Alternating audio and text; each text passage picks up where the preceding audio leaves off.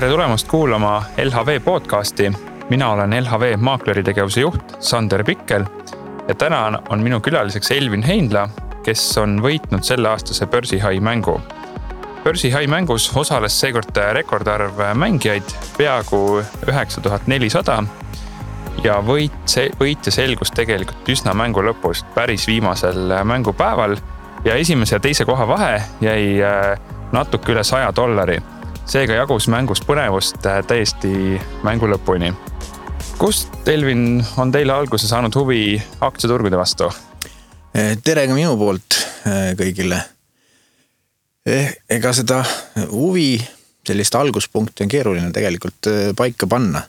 et millal olid esimesed kokkupuuted üldse finantsturuga kui sellisega ja siis kus see huvi nagu tekkis, eks ta on pikapeale järjest nagu kasvanud ja kuidagi saanud selliseks niinimetatud hobijälgijaks, mis finantsmaailmas ja turul, turul toimub. väga hea, kas see on kuidagi seotud ka teie igapäevatööga ehk millega te nii-öelda igapäevast leiba teenite? tegelikult ei ole ta selles mõttes üldse seotud igapäevatööga. et iga päev ma tegelen küll jah, väga pingsalt numbritega et eh, see on, see on tõesti eh, igapäevatöö. et kuna olen eh, Kanter Emoris meediauuringute ekspert, siis seal on paratamatult numbrid väga, väga aktuaalsed. aga jah, finantsturu numbrid ja, ja sellised numbrid jah, sellega igapäevaselt kokku tegelikult ei puutu. Te olete ka varem börsihail osalenud, kuidas seal nendes mängudes läinud on? Et täpselt kohti ei teagi, aga äh, seekord oli neljas kord osaleda. Äh, ma arvan, et viimased kaks aastat ma olin plusspoole peal esimest aastat ma ei, tõesti ei mäleta enam. aga, aga noh, on õpetanud. Äh, mis võib-olla ongi kõige sellisem õpetlikum õppetund olnud, mis te nagu börsihai mängust saanud olete? tegelikult ongi see, et kuidas üldse ka siis turg ise toimib. Eh, ja, ja siis erinevad strateegiad, millega üldse nagu turu peal tehakse või kaubeldakse või ollakse, on ju. et eh, noh, kellel on mingid pikaajalised eh, asjad, siis noh, mängu mõttes võib-olla ei ole see pikaajaline investeeringu tootlus nagu oluline, siin on oluline see, et kiiresti ja, ja äh, kiiresti ja, ja korralikult äh, kasvatada oma portfellit jah, et see tegelikult see mängu üsna lühike periood, kolm nädalat äh, sunnibki mängijaid võtma üsna suuri riske, kui mängija soovib võita, et. Äh, et ka tänavusest mängijate sellisest strateegiast äh, paistis välja, et üsna palju panustati ettevõtete kvartali tulemustele. ja teile tegelikult tõi ka võidu siis täiesti viimasel päeval või eelviimasel päeval tehtud tehing, et kus siis ülejäänud top kümnest äh, panustasid ühele teisele ettevõttele, mis ei tulnud heade tulemustega välja, et teil, teil õnnestus just see õige nii-öelda välja valida, et. Äh, tõesõna, see läks selles mõttes õnneks või, või juhtus, juhtus õige valik olevat.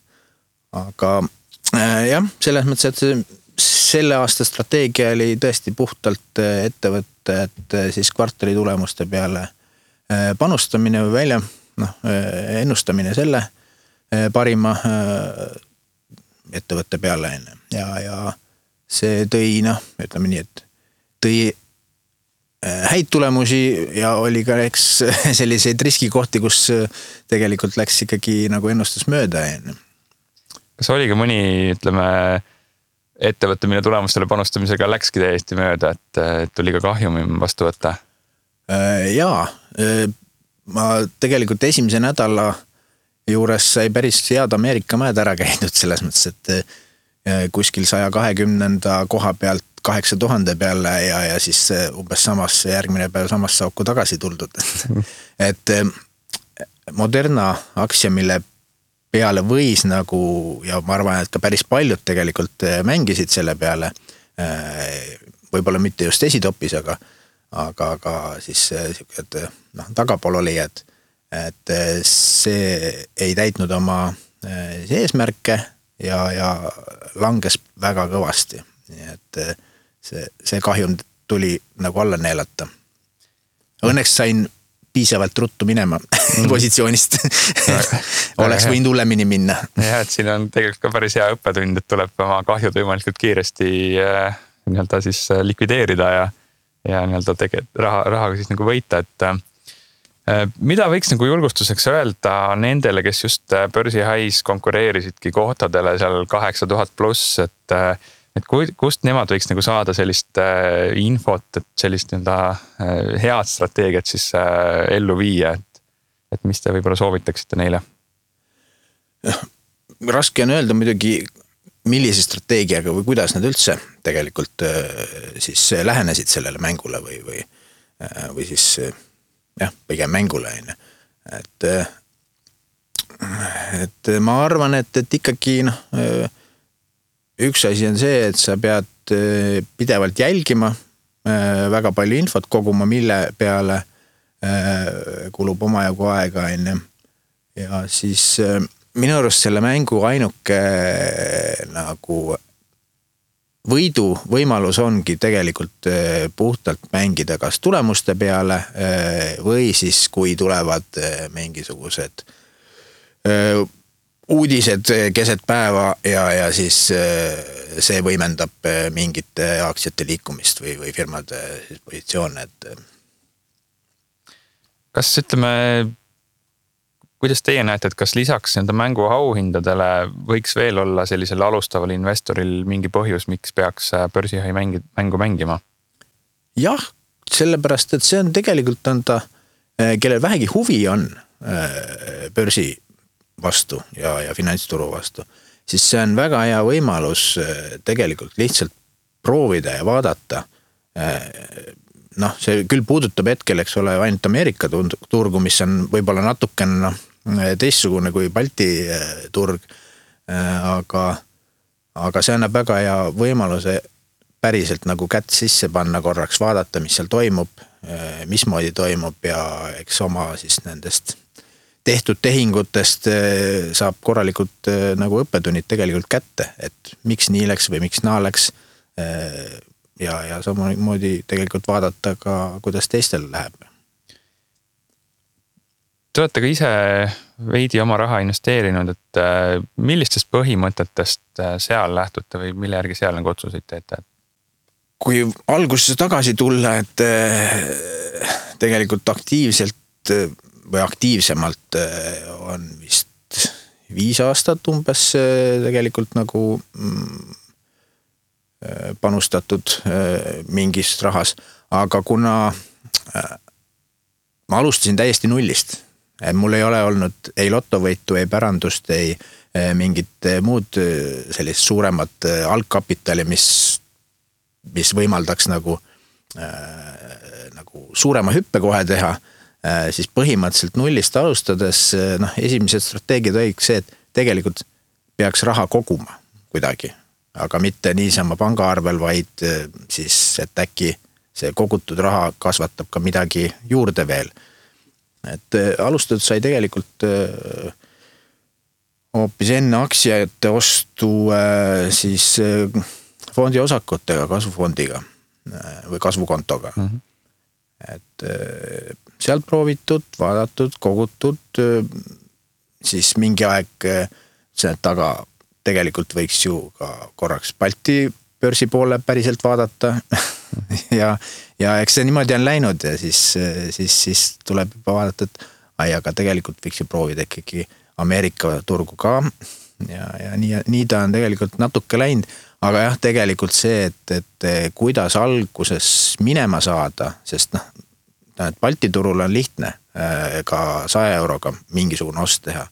aga väljaspool Balti turgu selle jaoks oleks juba, et äh, asi nagu teenustasude ja muude mõttes üldse ära tasub, oleks vaja natuke suuremat algkapitali, mida, mida tegelikult panustada viimasel ajal on olnud äh, Balti turul üsna palju uusi IPO-sid, äh, siin näiteks Enefit Green ja Hepsor, mis on korralikult üle märgitud, et kas te neis ka osalesite?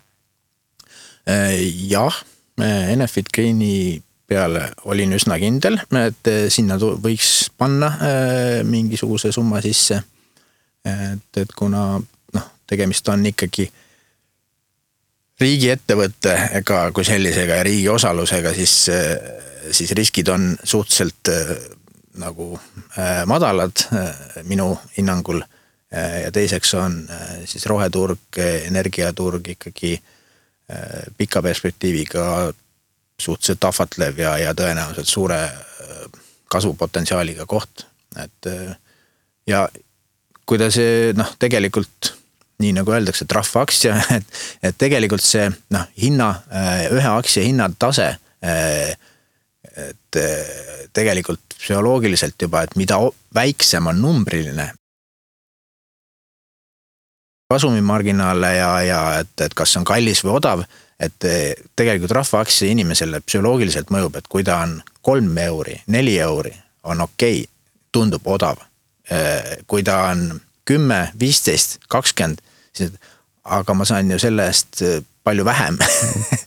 Et äh, tegelikult see ka, ma arvan, et meelitas väga-väga palju ja väga suure hulga uusi, uusi investoreid, kes siis või noh, uusi tulijaid, kes esmakordselt võib-olla tegidki oma panuse Te ütlesite, et äh, teil võttis ka natuke aega, et Balti turgudelt äh, väljaspoole jõuda, et äh, mis võib-olla seal selline nagu tõuge oli, et üldse siit Baltikumist väljapoole vaadata?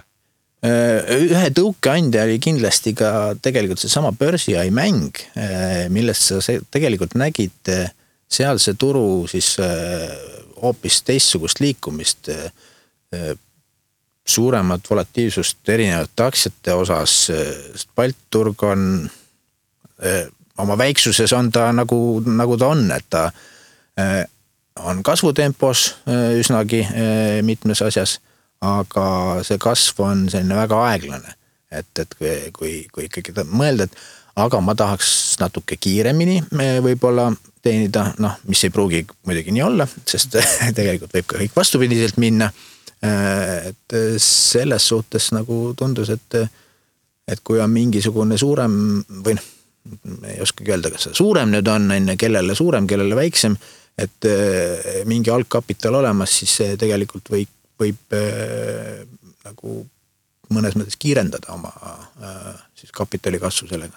Te osalesite ka meeskonnas Eesti Üliõpilaste Selts Põhjala ja seal ka üks teine meeskonnaliige Rain Mölderkivi väga pikalt juhtis seda mängu, et et kas te nii-öelda selle meeskonna raames ka kuidagi suhtlesite omavahel teiste meeskonnaliikmetega, arutasite mingeid ideid, jälgisite üksteise tegemisi?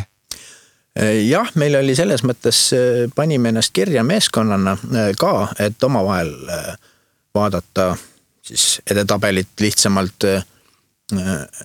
Ja, ja tegelikult enne sedasamust mängu tehti väike oma sisemine Facebooki grupike kus siis tegelikult infovahetus ideeliselt käis. aga selles mõttes ikkagi äh, igaüks mängis oma eest, et, et ei olnud selliseid mingit äh, jah, et kokkuleppeid, aga tegelikult idee oli alguses me äh, siin lisaks Rain Mölderkivile veel paar aktiivsemat seal äh, oligi oma üliõpilasseltsi noortematele siis äh, kuidagi näidata või, või või, või suunata, et, et milliseid asju äh, üks või teine valib ja miks valib, et, et äh, tegelikult iga päev äh, siis, kes siis esimesena jõudis, tegi mingisuguse valiku ära, et millised aktsiad oma siis tulemusi avaldavad. pani sinna kirja, ütles, et nii, et need on valikud, see avab hommikul, see avab peale turgu tulemused ja sellisel moel, et siis andis ka, et mina valiks selle ja, ja siis äh, võib-olla ka õhtul enne siis sihukest noh, a la mingi tund-poolteist enne turu siis või börsipäeva lõppu niinimetatud. Äh, siis, siis nagu äh, paljud ka ütlesid seal, et mina panin sinna, mina panin tänna ostsin selle. et kahjuks jah, noortemad, kes, kes seal tagapool olid, tegelikult meil oli kakskümmend inimest või natuke rohkem seal. et eh, kahjuks paljud ei võtnud nagu sõna, et olid pigem kuulajad. jah, tegelikult äh, nägin äh, ühte teist äh, nii-öelda korporatsiooni ka, Rotalias oli üsna palju liikmeid sellistest just väljaspool koole ja ja koolides, noh, ütleme koolides on võib-olla lihtsam, et on vaja ühte nii-öelda eestvedajat, õpetajat ja, ja tulevad nii-öelda õpilased kaasa seda mängima, sest noh, Tallinna Tehnikagümnaasiumi puhul me nägime, et äh, seal oli ikkagi üle kaheksakümne osaleja. et see ilmselt ei ole siis nagu üks klass, vaid ikkagi on, on rohkem ja nad olid ka üsna aktiivsed oma sotsiaalmeedias seda mängu jagama, et et ütlengi siinkohal, et äh, aitäh Tallinna Tehnikagümnaasiumi osalejatele, et teie kooli raamatukogus ootab teid LHV poolt äh, kümme investeerimisalast äh, raamatut, et tulge kindlasti järgmine aasta mängima ja, ja lugege vahepeal raamatutarkust juurde. aga jah, selle mm, korporatsioonide mõttes jah, et seal on ka tegelikult ju hea võimalus just üliõpilasi, selliseid noorliikmeid siis õpetada, eks ole, et just nagu läbi mm, sellise mm, eeskuju, et aga kuidas te hindate, et kuidas seal korporatsioonides üldse huvi investeerimise vastu või, või laiemalt ühiskonnas täna huvi investeerimise vastu on? nagu ajakirjandusest on ja meediast viimasel ajal lugeda, on väga suur siis huvi ja sõnavõtt just selle vastu, et näed, nii palju on tulnud jälle uusi investoreid ja nii palju on aktiivselt turule sisenetud ja eks tegelikult eh, ma arvan, et see noorte finantstarkus või, või selline, eks, eks ta on järjest kasvuteel, sest eh, ju mingi aeg ei olnud sellest üldse juttu ja, ja ei olnud nagu, tegelikult ei ole vist, ma praegu ausalt öeldes jään vastuse võlgu, kuidas koolides, noh, ma mõtlen just eh, gümnaasiumiklassis, klassides kas üldse mingi finantstarkuse selline õpetus või, või majandusõpetus on, et noh, osades koolides on loomulikult majandusõpetus sees, on ju. aga ma millegipärast arvan, et eh, seda ei ole väga. Äh, ja, ja ega noh, ülikoolis sa saad ka nii, nii, niivõrd-kuivõrd, et mõnes mõttes sa saad nagu üldised majanduse alused igalt poolt kätte. aga noh, selles mõttes, et vahet pole, mis erialale on ju aga selline väga spetsiifiline lähenemine, see on tegelikult nagu puudulik, ma arvan, siiamaani ja sealt on see, et kes nagu ise huvi tunneb, siis tal peab olema mingisugune motivatsioon sealt ikkagi edasi minna. jah, siin LHV on ka üsna pikalt käinud nii-öelda koolides äh, esinemas, rääkimas just investeerimisest ka sellistes äh, ütleme majandustundides, aga seal jah, väga palju sõltubki nii-öelda sellest õpetajast, et kes seal äh, seda tundi läbi viib või kas üldse koolis on, et. et meie teada ka kohustuslikus korras seda ei õpetata. aga sellest hoolimata on selliste rahatarkuse uuringute järgi eestlastel sellised teadmised justkui olemas, aga praktikas neid äh, kasutada millegipärast ei osata või ei julgeta, et.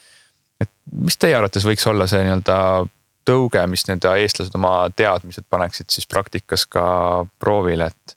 et teha rahatarku otsuseid, et näiteks mitte võtta kiirlaenu või, või ka börsidele investeerida.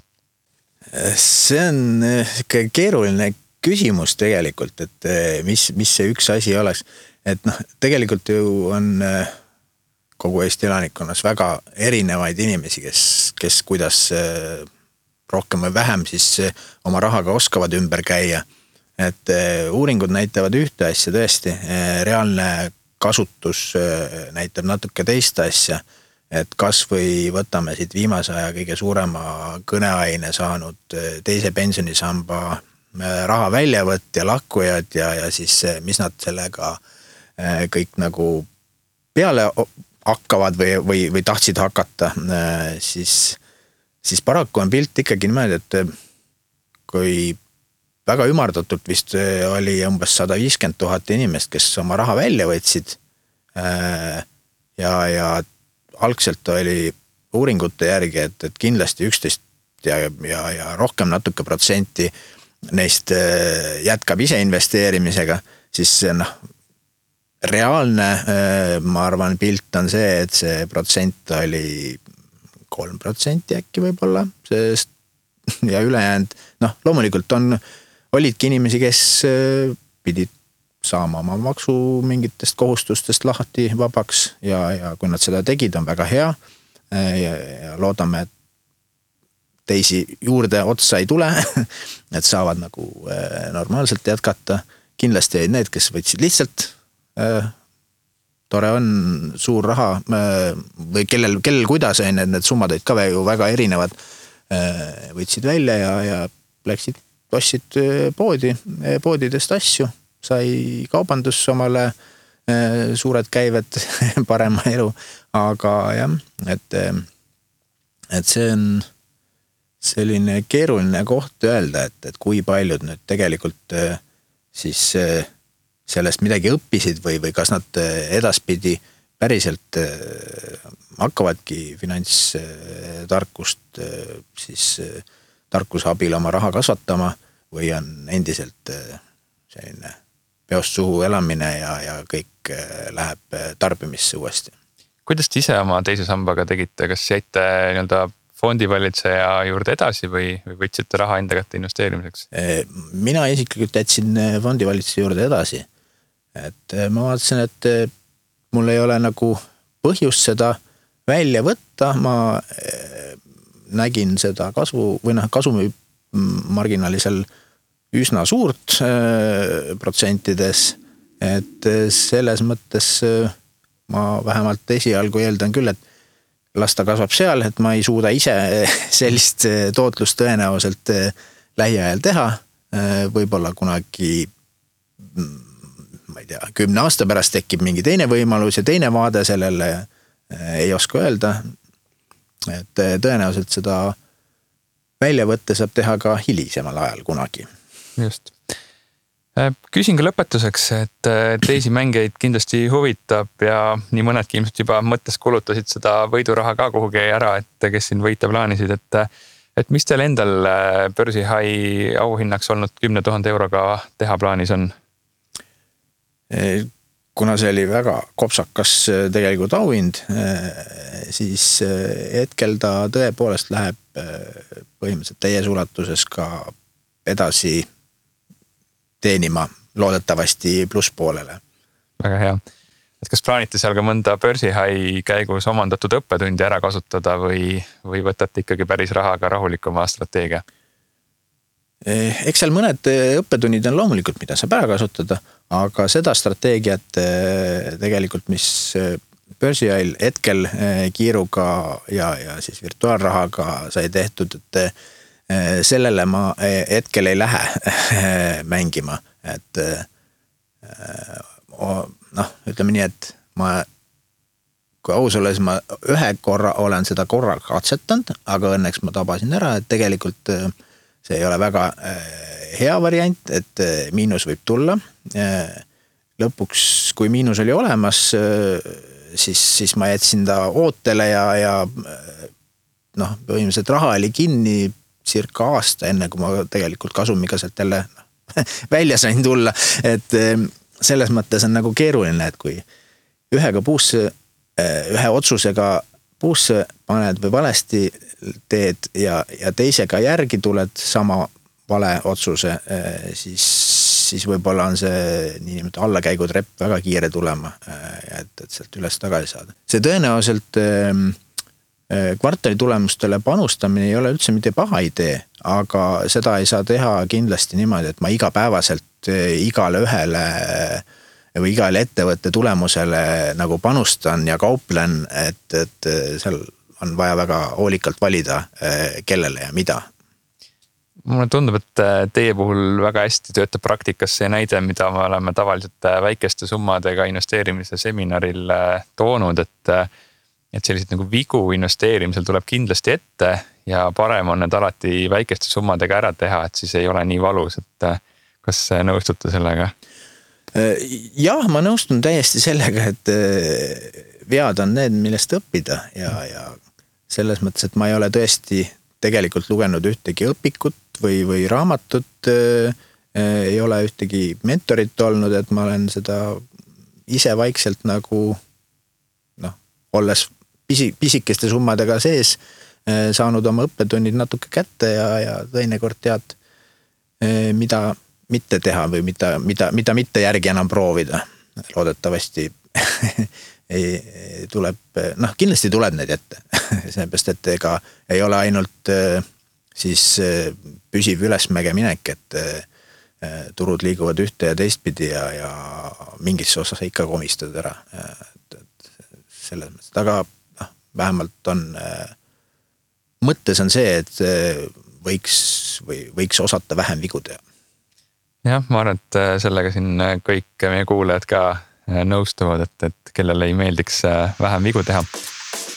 ja ma arvan, et sellega ongi tegelikult õige hetk podcast'ile joon alla tõmmata. aitäh, Elvin, et meile külla tulite. loodan, et osalete börsihai mängus ka järgmistel aastatel. seda tulemust on nüüd edaspidi üsna raske üle teha aga meil on olnud mängus ka kaks äh, kahekordset võitjat, nii et äh, saab sinna sellisesse äh, klubisse siis sattuda hea õnne korral, et kui, kui järgmistel aastatel sama hästi läheb. ja aitäh kutsumast ja ma arvan, et ma kindlasti osalen ka järgmistel kordadel. aitäh kõigile kuulajatele. mina olin LHV maakleri tegevuse juht Sander Pikkel ja minu tänaseks külaliseks oli börsihai kaks tuhat kakskümmend üks Elvin Heinla tal õnnestus see mäng äh, võita. Ja saates rääkisimegi, äh, kuidas võit õnnestus ja, ja mida ta arvab äh, investeerimisest. tuletan siinkohal kõigile meelde, et investeerimisega kaasnevad ka riskid, tasub neid silmas pidada, vajadusel nõu pidada spetsialistiga ja kindlasti siis börsihai puhul arvestada, et äh, mida mängus teha, seda võib-olla ei ole mõistlik äh, päriselus teha, et seal ikkagi hoida oma riski äh, haldamine korras ja mitte võtta nii suuri riske kui, kui mängurahaga. aitäh kõigile kuulamast ja kohtumiseni järgmisel korral. thank you